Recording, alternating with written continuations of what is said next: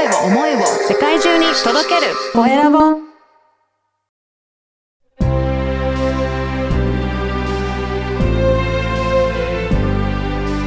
経営者の志こんにちは、小ラボの岡田です。今回は中小企業診断士の六角明夫さんにお話を伺いたいと思います。六角さん、よろしくお願いします。よろしくお願いします。はい、まずは自己紹介からお願いいたします。はい。中小企業診断士の六角と言います。私は昭和63年に地方銀行に入社しまして、約20年間勤めた後ですね、経営コンサルタントとして独立して、えー独立後10年うん。経って、えー現在まで中小企業のうん事業改善のお手伝いをしてきております。はい。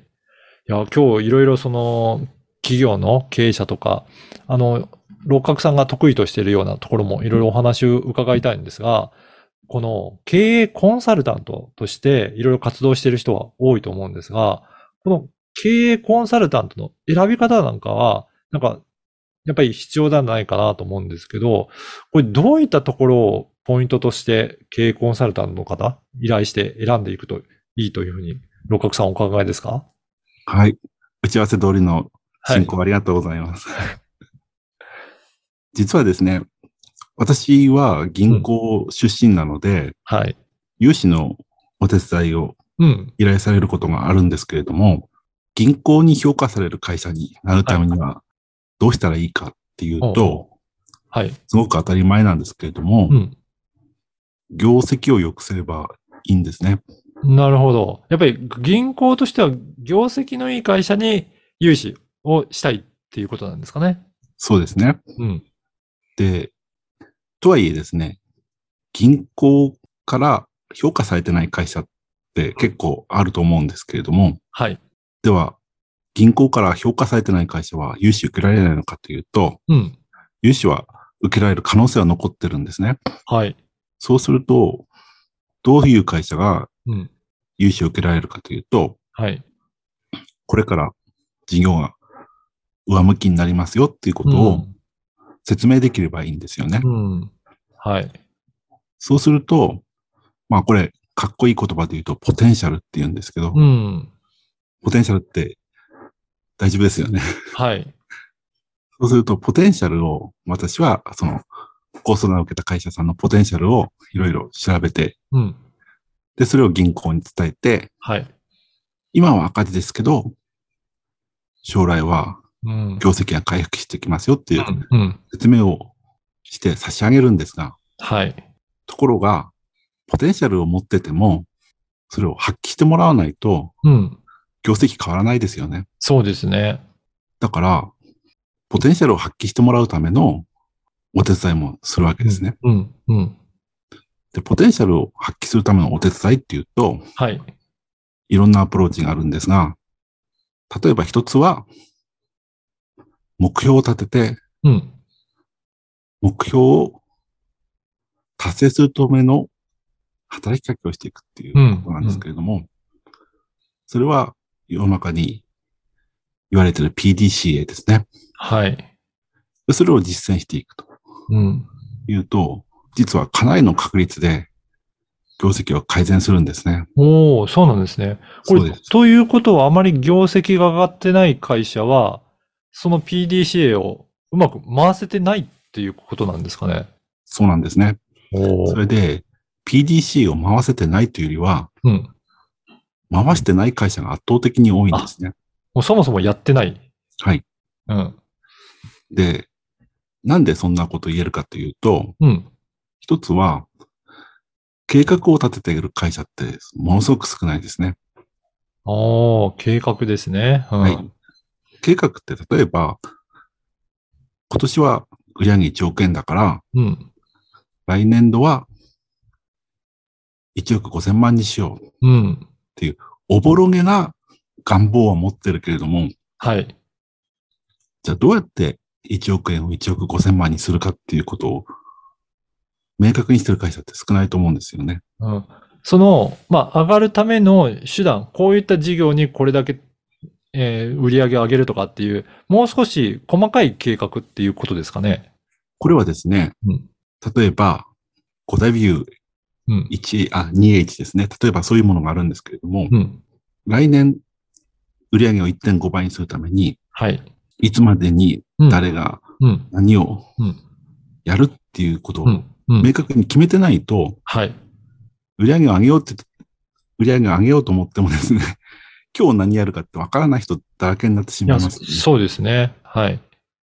だから、それを明確にするだけでも、うん。今までと活動内容が変わるわけですよね。うん。うん。漫然とお客さんのところに行って、はい。物を売ってくるわけじゃなくて、例えば、見込み客のある人とか、うん。え新しい用途を探すとか、うん。うん。紹介する、う紹介してもらう依頼を増やすとか、うん。いろんな方法があるんですけれども、うん。一点、売上を1.5倍に増やすために何をするかっていうのがはっきりしてないと、そういったことができないうん。ということなんですけれども、はい。でところでこういう話をすると、うん。ものすごく当たり前のこと言ってると思われちゃうと思うんですけど、はい。実は やってない会社が実は多くて、そうなんですね。繰り返しになりますけれども、うん。事業計画がうんある会社ってうん。本当少ないんですよね。うん。うん。で、もう一つですね、はい。なぜ私がその事業計画をやってる会社っていうか、事業計画を作ってうん。改善活動をしてる会社が少ないのかっていうのを、うん。まあそういうふうに言い切っちゃってるんですけども、うん。そう言い切る理由っていうのは、例えば、うん。月次で業績を管理してる会社っていうのは本当に少ないんですうん。うね。ん。うん。おそらく10%もないうん。うん。と思うんですね。はい。で、こういう話を経営者の方にすると、うん。うちは税理士の方が月次計算書を作ってますよっていううん人がいるんですよ。はい。で、実のこと言うと、月次での売上把握してる会社っていうか、後でですね、1ヶ月ごとの売上がわかる会社っていうのは、うんまあ結構あるんですよ。はい。だけれども、例えば、先月のうん。月間売上高教えてくださいって言ったときに、うん。まあ、お暗記しろとまではないですけれども、うん。ここにあるよって出せる会社って本当少ないんですよね。おー、はい。例えば、3ヶ月前の月間売上だったらわかるよっうん。ていう会社はあるんですけど、うん。うん。先月の出せる会社って本当少ないんですね。へで、当然、仮に、って言いますか、まあ、そんな状況でしたらば、ー。うん。先月の売り上げわかんなかったらですね、うん改善活動できないですよね。うん。うん。うん。それなので、私は、改善活動をやってる会社少ないですねっていうのは、うんそういうとところから、ね。はい、言い切っちゃってるんですけれども、だから、やっぱりそういった基本的なことを、まあ、やっていくだけでも業績っていうのは上がっていくよって。もうしっかりやっていく会社が利益を出していくよっていうことなんですかね。で、こう申し上げるとですね、本当なんですかって言われるんですけれども、うん私はまあ、実は言い切っちゃってる根拠としてですね、はい。だって、先月の業況が分かった上で、うん。今日何やるかって考えてる会社と、うん。今あ先月の売り上げが分かんない、先月の業況が分かんないんで、うん。今の活動やってる会社、どっちが伸びると思いますか、うんうんはい。明らかですよね。そうですね。うん、うんだけど、1ヶ月ごとの売り上げを把握してる会社って本当うん。少ないんですよね。うん。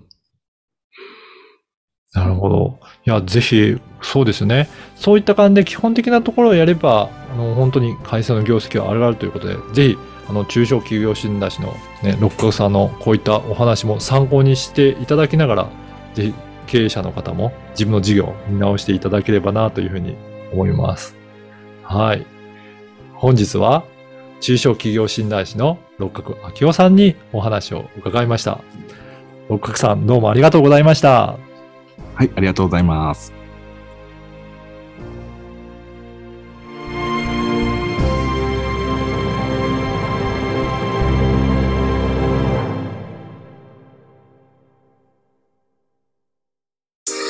声を思いを世界中に届けるコエラボ